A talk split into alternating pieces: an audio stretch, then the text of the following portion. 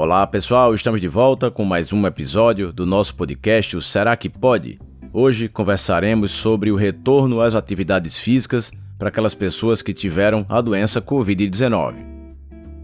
A gente sabe que o exercício físico deveria fazer parte da rotina de todos nós, já que é sem dúvida alguma um dos pilares mais importantes para a vida saudável e também para aquelas pessoas que buscam um envelhecimento com qualidade. E a gente também sabe que o envelhecimento é de pior qualidade e com menor autonomia para aquelas pessoas que apresentam uma quantidade pequena de massa muscular. Então a gente não pode deixar de realizar exercícios resistidos, que são aqueles que recrutam de forma mais significativa a nossa musculatura. Mas e depois de uma infecção pelo vírus SARS-CoV-2, depois de ter a doença Covid-19, será que existe algum cuidado especial no retorno aos exercícios? Com esse novo aumento de casos em praticamente todo o país, muitas pessoas têm se queixado de uma maior dificuldade quando se tenta retornar aos treinos.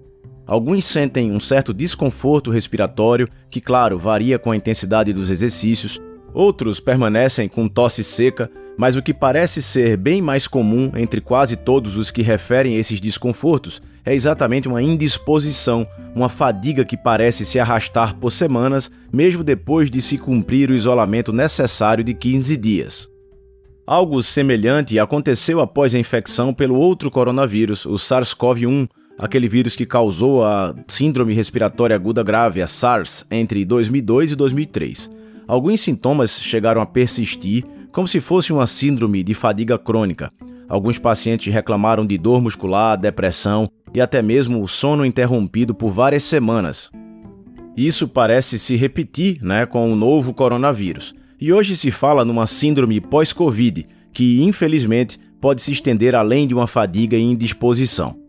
Pacientes que apresentaram respostas inflamatórias mais intensas, microangiopatias, chegaram a ter processos trombembólicos e até privação de oxigênio, podem continuar assim apresentando durante algum tempo acometimento de órgãos como pulmão, coração, rins e até mesmo o sistema vascular.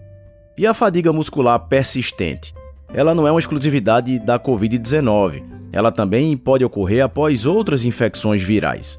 Algumas pessoas relatam que é como se ainda estivessem sentindo aquela moleza no corpo que a gente sente quando está gripado, resfriado.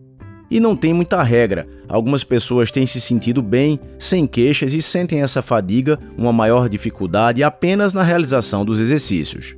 Ela não parece ter relação com a gravidade dos sintomas nos 15 dias de infecção e nem mesmo com o padrão de acometimento pulmonar por parte da doença. Talvez pessoas com doenças autoimunes apresentem a queixa por mais tempo, como se fosse uma maior predisposição para essa fadiga prolongada. A verdade é que até agora não existe uma comprovação, um motivo sabido para essa persistência na fadiga e indisposição para algumas pessoas. A boa notícia é que isso é passageiro e, na maioria dos casos, não chega a durar mais do que 15 dias. Bom, então quando devemos voltar à prática de atividades físicas depois de termos nos infectado pelo vírus SARS-CoV-2, o novo coronavírus? Aí o bom senso vai ter, como sempre, que prevalecer. Enquanto houver sintomas sistêmicos, febre e fadiga importante, o ideal seria realmente aguardar um pouco mais. Agora, se esses sintomas não estiverem presentes após os famosos 15 dias de isolamento e tratamento da doença, já é possível voltar aos treinos sim. Claro que tem que haver cuidado nesse retorno também. Não foram 15 dias de férias apenas descansando e afastado dos treinos. Houve uma infecção, uma doença que até hoje não tem seu acometimento totalmente esclarecido, então não custa ir devagar. É importante retomar os treinos com cautela, reduzindo a intensidade, a carga e também a frequência dos treinos. Vá sentindo a resposta que o seu próprio corpo dá aos exercícios. Se a recuperação estiver boa após o treino, se com o passar dos dias você não observar novas queixas, aí você vai devagarinho evoluindo.